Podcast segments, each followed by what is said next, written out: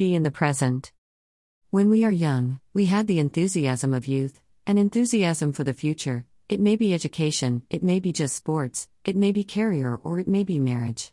Nowadays, we are talking about nothing else but our future, saving money for future, postponing our enjoyment for future, buying books for reading tomorrow or the day after, but nothing to be done in the present.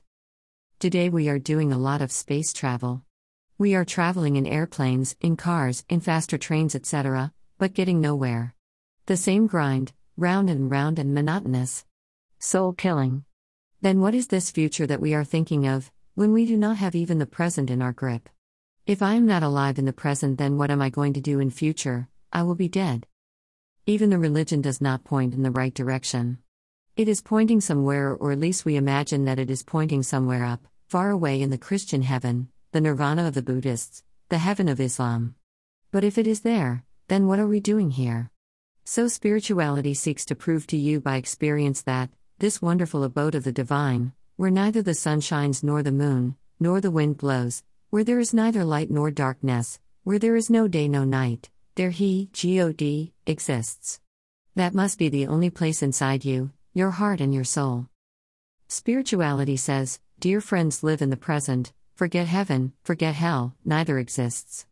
If it exists, it is right where you are, you don't have to go to it. It is there in you right now. Then what are you looking for? What are you searching for? Realize it, turn inside, and see that divine abode of God. Again to repeat, there is no sun, no moon, no wind, no shine, no light, no darkness, no day, and no night. What can it be? Experience it inside you, but you do not feel it, because you are trying to see something you like, but you cannot see. All we have to give up is our obsession with our desires, whether it is for fame or name or possession of wealth or even to do good to the others. Because there is rarely a person who wants to do good to others for the sake of the one for whom he is doing the good. They always do well for themselves. A person is charitable because one expects to go to heaven. If you tell that charitable person that you are going to hell, he would run away from the charity. Some wise man has said, Not for the sake of the other am I good, but for the sake of myself.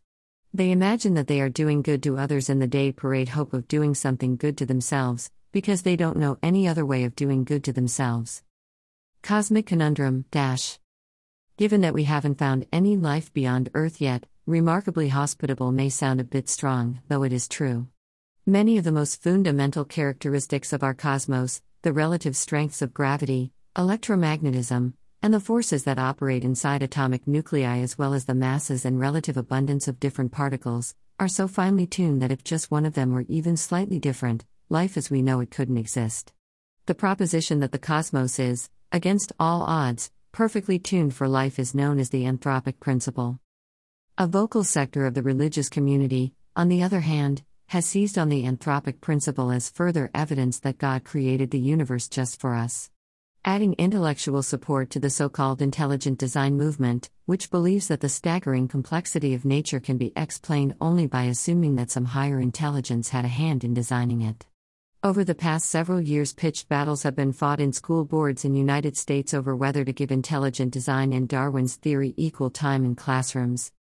It does not matter whether the anthropic principle makes us happy. What Matt matters is whether it is true, that is, whether cosmic numbers really are as arbitrary as they seem. If they are not, physics may eventually succeed in explaining many features of our world that seem so puzzling today. And if the anthropic principle is true? Well, then the universe will seem even more energetic and decorative than before. Over and over in our history, natural phenomena, lightning, the changing of the seasons, the nature of the sun and moon, have been explained simply by saying God did it, only to have that explanation fall away as science provided a more satisfying answer. Maybe we have really reached the limits of intellectual understanding, but few scientists are willing to give up quite yet, even on seemingly intractable problems. To Einstein's celebrated thinking about whether God had choice in creating the universe, the answer seems to be a resounding yes. All sorts of universes are possible. Belief in multiple universes is just as much a matter of faith as any other religious belief. On beliefs that seem to imply we are special, that we at the center of the solar system or the center of the galaxy, or that the Milky Way is the only galaxy in the universe. Every time it turned out that we were not special after all.